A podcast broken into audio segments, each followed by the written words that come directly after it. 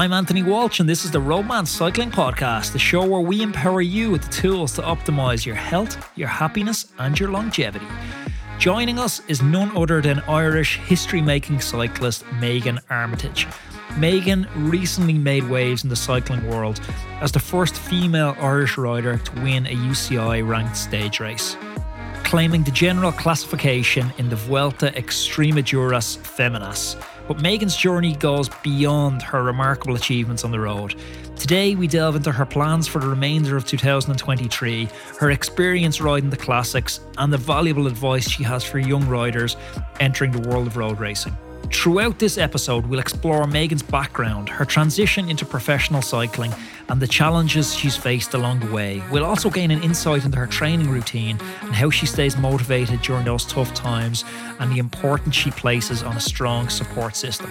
Here's a little taste of what awaits you on today's episode. I think it is quite important to kind of reflect back on, like, oh, gee, I started off riding a bike and flipping Shinrone, like, and out in the Sleepblooms, like, I and I never expected to be here. If you told me this like a few years ago, I would have been like, no, feck off, like, not a chance. So yeah, it is important to do that, and it's something that I kind of need to be conscious of, I guess. That's why I love going home. Like, I'm at, like, when I'm at home, my dad's like, I'm like, oh, I have to go and do four hours of training. And he's just like, well, there's cows to be brought in from the field, so you're doing that before you go. Like, when I'm in a phase of like building up to a certain event, and there's always just that period where like you're not feeling good on the bike and you're not able to hit the numbers and training's going like crap. And you're like, oh, I need to just, I want to hang up the bike, can't do anything. And I've been in that situation before where I felt that, but then you kind of just need to like take a step back and cop on to yourself and just be like, not like you're in a really lucky situation to be able to do this. Megan, welcome to the Roadman Cycling Podcast. Hey, thanks for having me on. Megan, you've come a long way from rural Ireland. You're sitting over in the south of France, sun blazing in the window. Yeah, it's pretty nice here today. It's twenty-one, so yeah, not complaining. I have a, a mutual friend we are just chatting about off air, Aaron Kearney. He came down to stay with me for the weekend. We were planning to do four hours this morning, and then we woke up and it was pouring rain. We just ended up going to the coffee shop and not riding at all. Oh, I went to the coffee shop, but yeah, we were sitting outside, so it's not the same. How are you recovering from the classics? Yeah, pretty good. Like, yesterday was my first Liège-Bastogne-Liège, and yeah, it was by far like the most amazing race I've ever done. I absolutely loved it. Um, Like, didn't get the result I was hoping for, but it was amazing. I loved it. What's the expectations? Like, you're you're so new into, like, as you say, that's your first Liège-Bastogne-Liège. Like, what's the expectation into that beyond finishing? Are you hoping to get in the mix, or are you just happy to soak up the atmosphere? For me at the moment, like, I think I have the legs to be in the mix, but I don't have the cop on to be in the mix. Like, I'm just burning too many matches at the wrong point. Um, So yeah, yesterday, like, I was feeling really good, and then was able to kind of um, be in the front group when people are kind of getting tailed off the back. And then I was just an idiot, like, was just way too far back on the La Redoute, and then kind of like had to do a massive big surge to make it up to the front group. Um, and then that's when they kind of put the hammer down, and I just like exploded in the last like couple of hundred meters. It's such an unforgiving climb. I think as well, looking at it on T V, obviously we don't get the full uh, female race. You only get like an extended yeah. highlights package on G C N. But it looks even more important to have position in the female peloton than the male peloton. It splits yeah. into, you know, seven, eight, nine groups of points. And you're like, what the hell is going on? It's like a grenade has gone off. Yeah, definitely. Like, yesterday I was just trying to kind of sit on the wheels of other good riders, and And that was kind of what I was trying to do. My teammates really helped me with that as well. Um, but then when I kind of came to that point, I was just, I was by myself. I, I didn't have any teammates at that point. Um, and I just made kind of some rookie mistakes, but good mistakes to, to make. And I learned a lot from them. And then just try not to do them again, even though I'm sure I probably will do them again. Like, are you, does it feel a little bit surreal? Like, are you having to pinch yourself? Is there any imposter syndrome where you're going, oh my God, I'm in Liège and I have legs to follow some of the best girls in the world. What's going on? There's not too much like pinch myself, because I think I'm always just, I never really reflect back. I'm always just kind of like looking, okay, what's like the next thing that I need to do? Where do I need to improve? Like, how can I keep progressing? But yeah, and then like I haven't, I didn't grow up in like a cycling family. Like for me, like I don't know a lot of the history of the races other than what I've kind of learned in the last two years. But yesterday was definitely special, and yeah, I just, I, I loved it. Like it was such a cool race. There's something about that though. It's like the nature of the cyclist. They're always planning for like the next session, the next objective, the next season. And I wonder, I know for me, like at the time, you never think your best performance is your best performance. You never yeah. think your best ever result is your best ever result. You always think, oh no, there'll be a better result next week. There'll be a better result next season. There'll be a better... And in retrospect, looking back on my cycle, and you know, obviously never got to race races like Liège-Bastogne-Liège, but I wish I had a stood still a little bit more and taken stock and being like, whoa, like this is really cool where I'm at right now. Yeah, it's like, definitely. Yeah. Do you find yourself with that constant, you know, focus into the future? Or are you able to be present? Like, uh, I'm kind of like, I'm trying to be a little bit more present. Like even after the race, I like kind of just reflecting back on how it went instead of just constantly just trying to, and also actually take positives out of the race, because I'm always just looking back at races. Like even if it's a race that I get a good result in, I'm always just kind of picking holes and saying, oh Jesus, like I need to get better at that, I need to get better at that.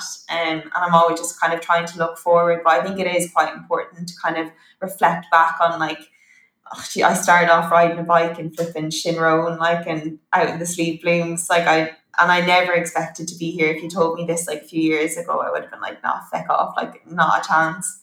So yeah, it is important to do that, and it's something that I kind of need to be conscious of, I guess. How's it happened so fast? You know, it's that age-old question of nature versus nurture. Was there one which you think was more responsible than the other? Uh, I think I just have that real, like, I don't know, I, I did it, my undergrad degree, I did law and French law and U C D, and I, like, I actually hated the degree so much. I, like, the first day I went in, I was like, not, not for me, but I was just like, I bent over backwards trying to get all these points in the leave insert, and like my dad would have killed me if I dropped out of college. So I was like, right, I'll just stick at it. Like no one really likes it in here. Like there's like four people in the whole year that are like real love the law, but like everyone else is kind of just like, I'll just get on with it. It's not that many hours, so it's fine. So did the four years, did my Erasmus in Toulouse, and I used to do like a lot of running. Like uh, kind of like I was getting into kind of sky running and trail running, and I got injured. I went to the Pyrenees with my friend Alex, because I couldn't run, um, and I was like, this is class. Like we were on like mountain bikes. I rented like an eighty euro kind of, it was kind of like a town slash mountain bike. Like I was in just like my O'Neill shorts, had my like shoe, like just like normal running shoes on. Like I was an absolute Fred. Like I didn't know what I was doing, but I loved every second of it. Then I bought a bike off like the equivalent of like the French done deal. And um, it was like, it was like a men's fifty-six, like it was like a gate. I was like, it was way too big for me, and I brought that back to Ireland when COVID hit, and I used to just like sneak out to the Sleeplooms, and I was just like riding all around there. Loved that, and I really loved like all the climbs and stuff. I just kind of used to escape out there. I was in my final year of university, and then I finished my university degree and I went straight out to Belgium, and it kind of just went from there. Did you race much on the Irish domestic scene? Yeah, once the races started back, like after COVID, I literally went to every single race I could. Like I used to drive up north. Like my dad thought I was mad. He's like, do you know how much diesel costs at the moment? And you're driving up the north to a bloody bike race. um, but and you're yeah, winning like thirty euro prize money. Yeah, yeah. But like I loved it. And then kind of I used to try it. Like I remember actually like one of the races I did up the north, like I went in with the lads and I was in with the A two lads, and I was like, this is grand, like this is fine, we're all just like having a great time rolling turns. And then Dara Feely comes by and like absolutely motoring, and I was like, you bastard, like I was having a great time. And then it split to bits, and then it started like pissing rain, and it was snow, and it was like crazy, but I finished the race. I was happy out. But yeah, and then after that I just went to Belgium straight away, and I just started Kernes racing out there. It's been a crazy crazy progression. I can't think of any examples, male or female, that have gone from O'Neill shorts and trainers into a world tour inside, what is it, three, four years? Yeah, like I'm kind of, this is like my, like last year was my first year on a U C I team. And then this year is kind of like my first like proper year where I'm kind of doing like a, a lot more race. And I didn't have a lot of actual race days last year, but literally just since COVID. So it hasn't even been three years yet, but Yeah. Like, where's your head at in terms of making a career of this? I know I've had friends and they've ridden Conti, you know, they, they go away, maybe ride in France or Belgium domestically, then they get a continental contract, then they get a pro continental contract. But if they're not seeing that constant progression, especially if they're well educated and they're looking at the opportunity cost of what they could be making back home, they just went, yeah, you know what, it's not worth it. I'm not going to make World Tour. I'm done. Have you got like a... more of a lifestyle perspective on it? You're like, okay, I can knock six, seven years fun out of this regardless of progression? Or are you like, no, if this, if I'm not going to be one of the best in the world, I'm done, I'm out? Oh, like I think like everyone, like everyone that goes into cycling and has ambitions, like they obviously would love to get to the World Tour, and like I'd love to get there, but if it doesn't happen, I don't really care. Like I'm having a great old time. Um, I'm not in it for the money at all. Like not at all. I just like love it. I couldn't think of doing anything else than like getting up every day and going out training. Like I absolutely love it, and I'm really lucky to be able to do it. And um, so for me, yeah, definitely it's a lifestyle thing. Like I'll never be able to just sit in an office and work nine to five, I don't think. It's same. Like I qualified, so I went kind of the long way qualifying for law because I had an economics undergrad and then I had a master's in law and then went professional qualification in King's Inn. Oh, Christ. So it took me seven years to get fully finished. And then I started working, and almost as soon as I started like deviling in law, I was like, oh my God, I've made a big mistake here. This yeah. is so shit. I hate it. And then I took a contract in France like a week later. So my parents were like, you went to law school for seven years and now you're taking a contract in France for fifty euro a week. Like, what is wrong yeah, with you? And I was like... That's literally, that's what my dad said. He was just like, I paid for four years for you to go to U C D and now you're fucking off Belgium to go like race around in circles around towns. I was like, yeah. I didn't even go to my graduation. Oh, that's brutal. That's a yeah. low blow to your parents. I hope you send them on this podcast.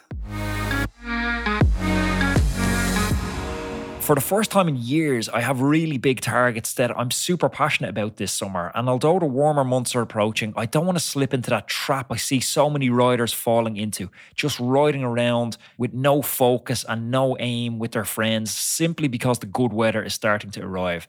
I'm still using my Watt bike almost daily to keep me sharp and on point with specific sessions all the way into my target events, Rift, Migration Gravel and Leadville later this summer. That's why I'm really happy to be partnering with Watt Bike. The Watt Bike, Adam, it's sitting next to the desk in the recording studio, and if I have an hour between interviews, I jump on. It's removing all those friction points for me. No more ten minute setup, unfolding legs, banging my knees off stuff, connection issues. It just works every single time. The Adam is perfect for riding Zwift because it has those crisp gear changes. Boom, boom. one percent power accuracy and max gradient capability of twenty-five percent. If only my legs had a max gradient capability of twenty-five percent. Even if I'm riding those steepest climbs on Watopia, it's absolutely fine. I'm actually riding that custom gearing setup, so if I'm riding a particularly hilly route, I'll select a more climbing suitable gear ratio. It's the business. If you're looking for an indoor trainer, if you're looking to stay sharp this summer and not lose that hard-earned fitness over the winter, I couldn't recommend the Watt Bike setup any higher. It's the last indoor trainer you're ever going to need. Head on over to watt bike dot com now and check out their full range. When you look at the financial reality of being a female pro and you compare it to the lads, is it frustrating or do you give too much thought to comparisons?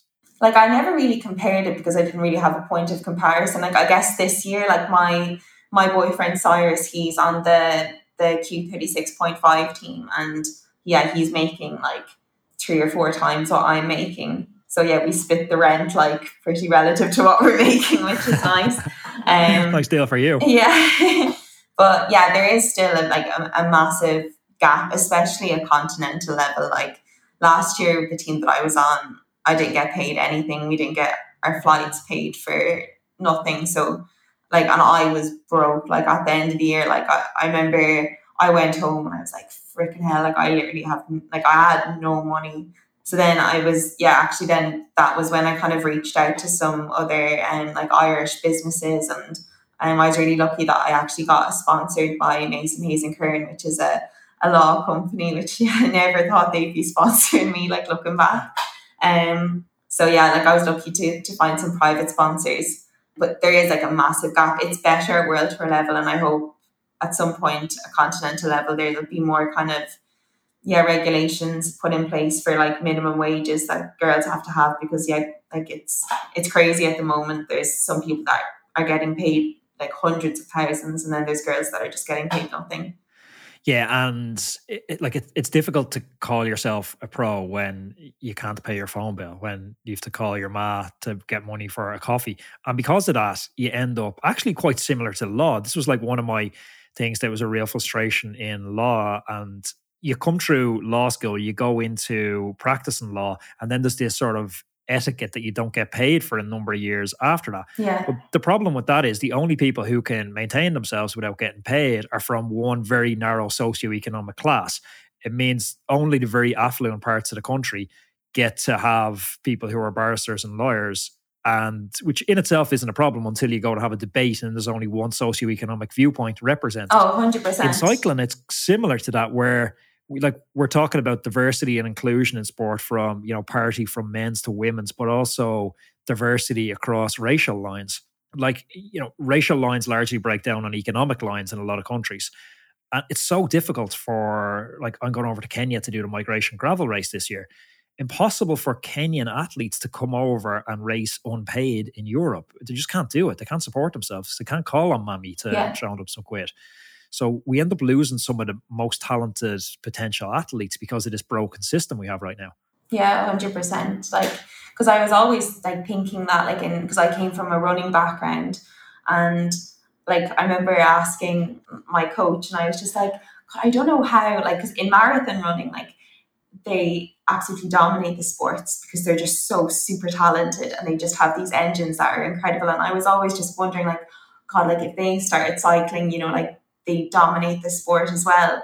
And then he just said to me, it was a really like obvious thing, but he was just like, yeah, because a pair of shoes like costs a lot less than a bloody like couple of thousand euro bike, and they just don't have the access to the equipment and this the like yeah everything that goes along with it. Like, it's a bloody expensive sport. Yeah, that's what Migration Gravel Race, it's uh, Michael de Lagrange is the promoter of it. It's a brilliant concept because he had the idea initially to bring African athletes to Belgium and France to race. And that was turning out very expensive and logistically difficult with visas and stuff. Yeah. So now he's trying to bring some of the best European racers to Kenya to give them that exposure. Like, best European racers plus me. So I got over to get my head absolutely kicked oh. for the Migration Gravel Race. But look, it'd be a bit of crack. Like, the moment you you made that transition, so you're racing kind of locally in Belgium, you're doing little kermesses, but when you, like, we have a hard line in the sand between amateur and pro, and you're now on the far side of that line where you're a professional bike rider. And there's a moment where you find out you're going to be a professional bike rider. Most people never get to experience that moment. What's that like? Well, actually, for me, it was like a bit weird because, like, I guess with the team I was on last year, I didn't... I, I didn't really feel like a pro. Like, I kind of just, I just was going to kind of race. It was more like kind of a, we would go to a lot of the Belgian races. We did some of like Tour de Ardèche and those, but we never, we, and yeah, to be fair, we did like, um, I was get, I always get Dwarsdorf Vlaanderen and Ronde van Vlaanderen mixed up. But yeah. Very different races. Yeah, exactly. Yeah. So yeah, we did like some of the Belgian classics as well. We did like Brabant Spiel and stuff like that. Um, but again, like, I never really classed myself like in that, like, professional things. Again, like, I, I wasn't getting paid and that kind of thing. And then halfway through last year, then I was offered a, con- a two-year contract with um, you know, the, the infamous B and B hotels, and that kind of fell to pieces. So actually, I didn't actually think I was going to have a team this year to race on. Um, and I was in Australia at the time when it when it was all going off. So I was literally up every night, like, trying to organise things. So this year, like, actually just finding um, a team last minute was was pretty surreal, and then I just came back, so it all just kind of happened really quickly. So again, yeah, I just didn't really have much time to kind of reflect on it. And now with the passage of time, is this something you're kind of happy with where you are, or are you looking to kick on from your current team? Oh, I'm I'm really really happy with where I am. I think it's, for me, it's genuinely the, the, the perfect mix for where I am right now as a bike rider, in terms of we get to do the, the, the big, massive races, the World Tour races with the best girls in the world, where you're going in and you're just trying to just soak it all up and learn as much as you can. But then we're also doing the kind of the, the lower level races where I can go in and I have, I'm like, all right, like, I can win this. Like, I can really go for it and have a really good result. um, which I think is important to have that mix, because I think sometimes if you like get thrown in at the deep end, and like I'm like there are some girls that just go straight to World Tour and they, they may not have a lot of experience and they just get thrown in the deep end, and some of them swim, but then some of them just are like, oh, this is like way too much. So yeah, for me it's like a nice progression, and I'm I'm like happy that like it's it's building my confidence instead of just yeah just thinking that and getting my head kicked in all the time. Yeah, it's got to be hard mentally, being the nail every single week. If you're just going, doing this amazing calendar and the girls are just kicking your head in, kicking your head in, kicking your head in. Yeah. That's got to be tough to keep coming back from that. So having that nice blend of lower level races really gives you like a place to have learnings and then go and apply those learnings at a different level. And it keeps your spirits high because you can go into those races and actually be, you know, like fight for the win and be competitive and learn, and like have that other side of it, whereas when you go into the World Tour level races, you're trying to be as smart as possible and you're trying to be as tactical as possible because there is no room for error. Like you can't just, you know, make mistakes and stay out in the wind, and like you have to learn about positioning and the tactics and all that kind of thing, which I think is really important. So for me, I'm, I'm, it was actually a blessing in disguise that I, you know, I ended up in Archaea because yeah, it's just the the perfect mix for me at the moment. And I think it's like where I need to be in order to keep progressing further, hopefully.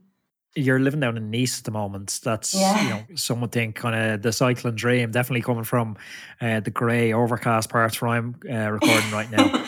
What, for someone who hasn't experienced the life you're living right now, because, you know, we want to try and live vicariously through you if we can and try and put a smile on our own faces. What's a typical day in the life look like at the moment? Like get up around eight or nine, have a bit of brekkie, and then get, like I try to be out the door like just before ten and then do my training. Like I'm, I, for, I don't know, I tend to be able to handle like quite like a high volume of training. So like most weeks, unless it's like a real like adaptation week, I'm doing like twenty up to the high twenties volume of training. And then sometimes a bit over if I'm doing like a massive volume block. Do you train on your own? Yeah, like I try to train with Cyrus as much as I can, just because like sometimes I, I kind of like training with other people, and I also like training by myself, because sometimes for me the best training is to just literally try and sit on his wheel for as long as possible. Because I know for me I find, you know, like if you have like a five minute effort, you know, okay, the pain is over in five minutes. But in a race it's not like that. You're not in control of like how much pain you're going to be in. So I kind of like just being able to sit on his wheel and just like actually just try and like wring out the sponge in her as much as I can. And do the zones work out okay, where you're like, you're sitting in endurance zone if you're on his wheel while he's still in endurance zone while he's riding in the wind? Yeah, uh, I've been like bit in the ass sometimes of that. Like when we'd, we'd head out and like first thing we'll go up like a forty minute climb and we're doing like a five hour day, and I end up like getting dropped out the ass of it. And I just like, I'm like crawling home. I'm just like, no, just leave me. I'm okay. That's a frosty dinner conversation. Yeah, yeah, yeah, yeah, definitely. Full picture, no sound. Yeah, but yeah, like, yeah, train, I train. And then I also just really love training by myself. If I've got like specific efforts to do, I kind of like to just do them by myself, and then always try to do my Rico spins with other people. Um, and then, yeah, come home, have lunch, go to the gym or go and do some yoga, go for a walk, make dinner, and then, yeah, go to bed and do it again the next day.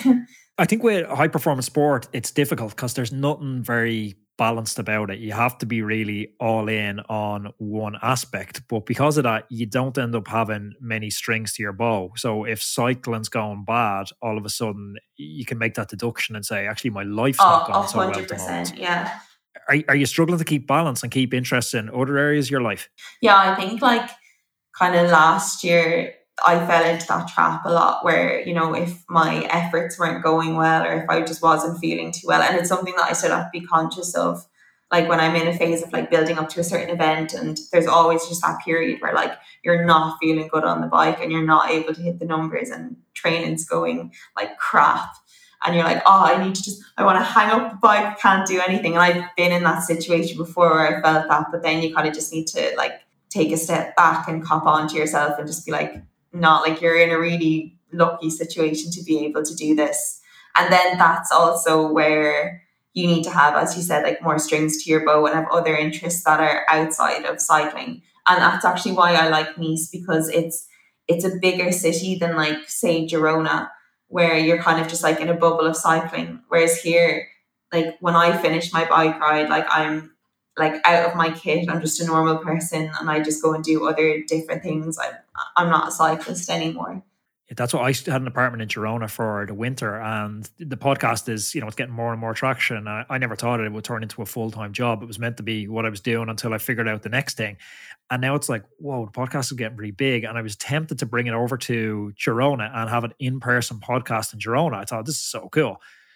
And I went over and I rented an apartment for the winter, and it was just like that. I couldn't get off. Like, you know, we'll finish this interview now and I'll go and meet some friends who don't know anything about cycling. I could have been talking to Eddie Merckx on the podcast and they'd just be like, yeah, I don't care. Like, you know, what happened in the Arsenal match last night? Like, they've no yeah. idea what's going on in this world. That's why I love, that's why I love going home. Like, I'm at, like when I'm at home, my dad's like, I'm like, oh, I have to go and do four hours of training. And he's just like, well, there's cows to be brought in from the field. So you're doing that before you go. So yeah, I don't care about your cycling. You can do that first before you leave.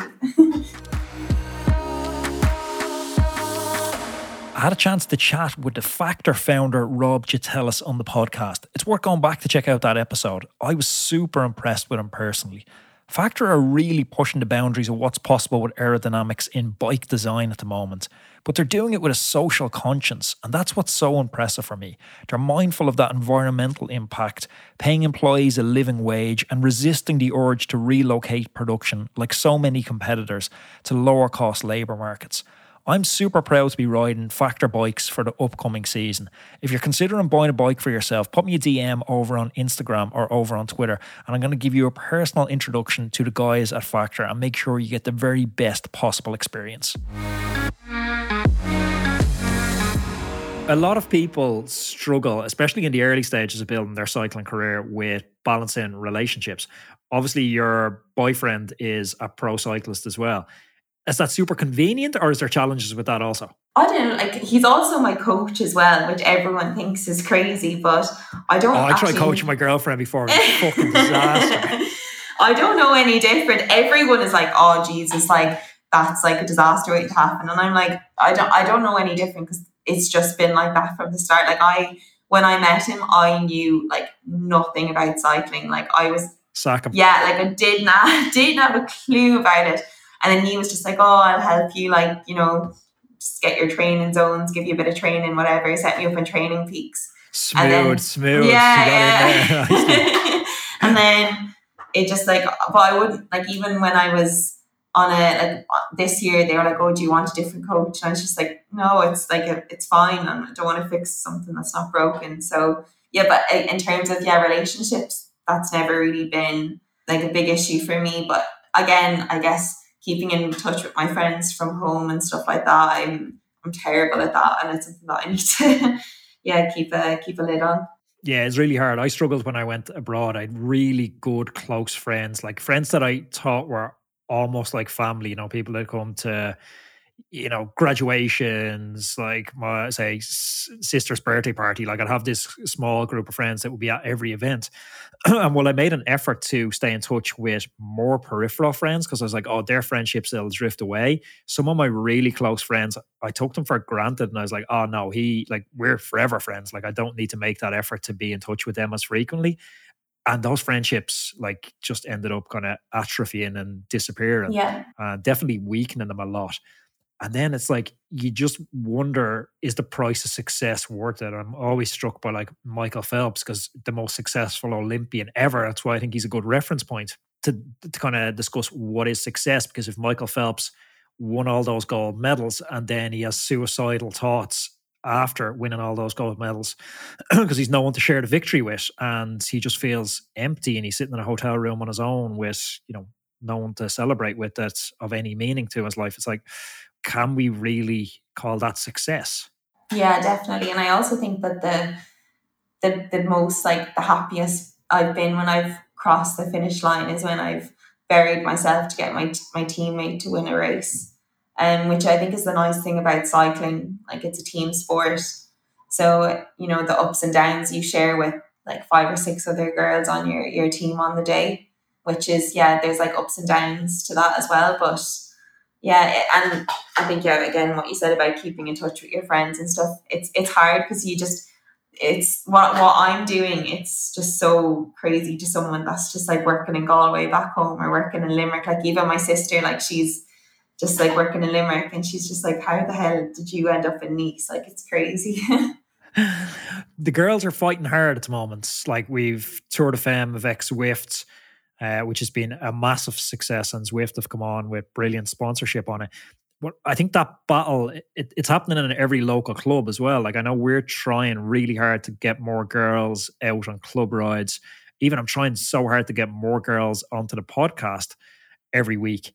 But there's barriers you're fighting against. I know my girlfriend's like really pushing to try and get more girls on the club spin, but it is intimidating to get girls out onto the club spin. You've, you know, the idea of a girl going into a highly male dominant environment, it's a certain type of girl only that feels comfortable doing that. The clothes are, you know, it's like wearing body paint. If you have any body confidence, insecurity issues, that's going to be again another factor. And then there's like a, this almost exclusionary set of vocabulary we have around cycling where you need to know this secret language of pointing out holes and calling stop signs. And is there anything you think we can do to erode those barriers and make it a little bit more inclusive for girls to get involved? Like, I don't know. For me, I just got stuck in. Like, I just went for, like, I loved the Sunday bunch ride with the, with the local lads from Birr, and they were all like my friends' dads. But that's just how I started. I literally used to just go for Sunday like bunch rides with them, and that's how I learned. Like I had no idea about riding in a bunch. And yeah, for me as well, like when I was doing racing and um, when I started racing in Ireland, like there a lot of the time there was like a, not a lot of girls in the the girls races, which I think has improved massively since then. But even now, like I, I see that there's races on in Ireland and they're like cancelling the girls' races because there's just not enough people, you know, signed up for it. But yeah, when that used to happen, I used to just go in the men's race and just try and hold on.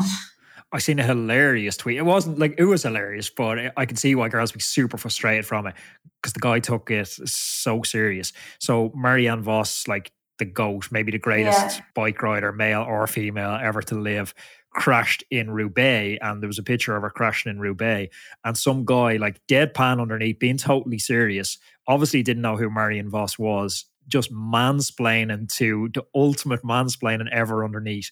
It's a picture of her crashing, and he has something up along the lines of, just goes to show you, you should stay in control of your bicycle at all times. Oh, that like, it drives me crazy when they do that. Like I see it on, you know, on like Facebook and on Twitter and stuff, like just lads like writing, and they just, they don't have a clue. Like it's so annoying. But I guess it happens in every sport, and you kind of just have to just keep your mouth shut and just try and lead by example. But in the women's, like in the, the highest level races, um, the level is just getting so high and like just higher and higher. Even like from last season, I obviously wasn't doing like the biggest races um, last season, but like this year it's on a completely, like it's on another level. So in years to come, it's, I hope it kind of gets to the to the men's level, um, but it, it takes time, I guess. But if anyone's in doubt as to how high the level is, you could flick onto any of the top girls. I'm not sure if your Strava account is public or private, but a lot of the top girls have their Strava accounts on public, and you can look at the times they're setting on climbs. Like they make shit of Cat One riders. Yeah, like yeah. They're setting seriously good times. It's not like tokenism that we have to be inclusive and have girls in. They're top, top athletes. Yeah, definitely. And yeah, I, I hope that like is reflected, you know, in years to come. And now I think it is getting more and more, like even the fact that we have the Tour de France and for the for the girls is is incredible. Um, I'm really excited for it this year. Like it's going to be insane. I was over in Mallorca last year and I was riding Sacralabra, and I was flicking onto and I seen Imogen had the Sacralabra record. Yeah. I was like, oh, I'm going to make shit of this record, and I'm going to send her a screen capture and just be like, oh, I'm identifying as a girl or something, took your record. She absolutely whipped me. When I got to the top, I was like, oh, she beat me by an embarrassing amount of time. Oh, she's like just a mountain goat. She's so good. She's such a good climber. And like even like all of like with the Irish girls, like there's just so many, like, you know, like Lara is absolutely killing it, and she's come back from like, you know, she had a hard year last year, and like everything that Imogen's been through, and like one word that I kind of associate with Imogen is just like she's bloody resilient. Like she's just hard as nails. And then like all the the track girls, like Linda Kelly, she's absolutely killing it now with, you know, being um, a pilot on the tandem. Like yeah, it's it's really cool to see. So yeah, I hope kind of like more girls are going to take it up, but it looks like there is, and yeah, I'm happy to see it. If you were able to speak to the young girls right now, what sort of advice would you give them, stepping stones to becoming a professional cyclist? I think just like say yes to opportunities, just like just be a yes woman and just go for it. Like don't don't be kind of overthinking things. Just do it. Like it's kind of like, you know, that it's real cheesy, but you know, like what Alison Jackson had on her handlebars for Paris-Roubaix, she just had like two little stickers and it was like, don't think, just do. And I was like, it's so simple, but it's like, just do it. Like if you, you know, if you have an opportunity to go to a race, go to it. Like if you can go on a bunch ride and, you know, practice like riding knuckle to knuckle with someone beside you, like do it and ask questions and like, don't be afraid to to hurt yourself either. Like just dig in and, and just, yeah, give it your all, I guess. How far do you think you can go in the sport? I don't know. Like, don't be I, modest. I'd li- I'd like to, you know, be competitive and up there in the highest level races. Like, I think I'm still trying to figure out what kind of rider I am. I'm not a sprinter. I figured that one out pretty soon. Um, like I'm a good climber. I, I'm excited to give time trialing a good go as well. It seems to be something that I'm quite strong at. So yeah, I'd like to be a good like G C rider. Um, I'm like a pretty good climber in general. So yeah, I, I, I'd like to get to the highest level and be competitive, but it takes time. And you guys have a wild card for Tour de Femme this year? Yeah, yeah. We just we found out last week, which was pretty cool because we like we genuinely didn't know like who was going to be invited, but it's it's pretty special that we get to do it. And I'm yeah, I really hope I'll be on the start line. Are you on the long list, or how does selection work? Yeah, like pretty much. Like I, I hope if if I'm like healthy and everything goes well, I'll be on the start line. Um, but obviously it's a French team, and there's a lot of French girls on the team, so. We we haven't been given the, the list of who's going yet, but yeah, fingers crossed I'll be there. Oh, that'll be absolutely magic. Well, we're all going to be cheering you. Yeah, and like hopefully like Mia will be there as well. She's on the Israel team. So yeah, it'd be cool to have two like Irish girls on the start line. That'll be unbelievable. Megan, thank you very much for taking time to chat with me on the Roadman Podcast. Cheers. Thank you so much. Thank you for listening to today's podcast. Have you ever wondered how good you could actually be? Each of us has a unique set of circumstances with work, family, and social obligations, but we all still want to fulfill our potential in cycling. Okay, okay, maybe you won't ever win the Tour de France, but for most of us, this is what cycling is about. So let us build you the perfect training plan around your lifestyle that's totally unique to you and will help you finally realise your cycling dreams. So whether you're just getting started on the bike or if you're a more seasoned cyclist, we have a suitable coach for you. So why not schedule a call with us and we can have a chat about how we can help you go further than you ever dreamed of in your cycling and fitness goals. Go to roadmancycling.com forward slash contact or pop me an email directly to sarah at roadmancycling.com.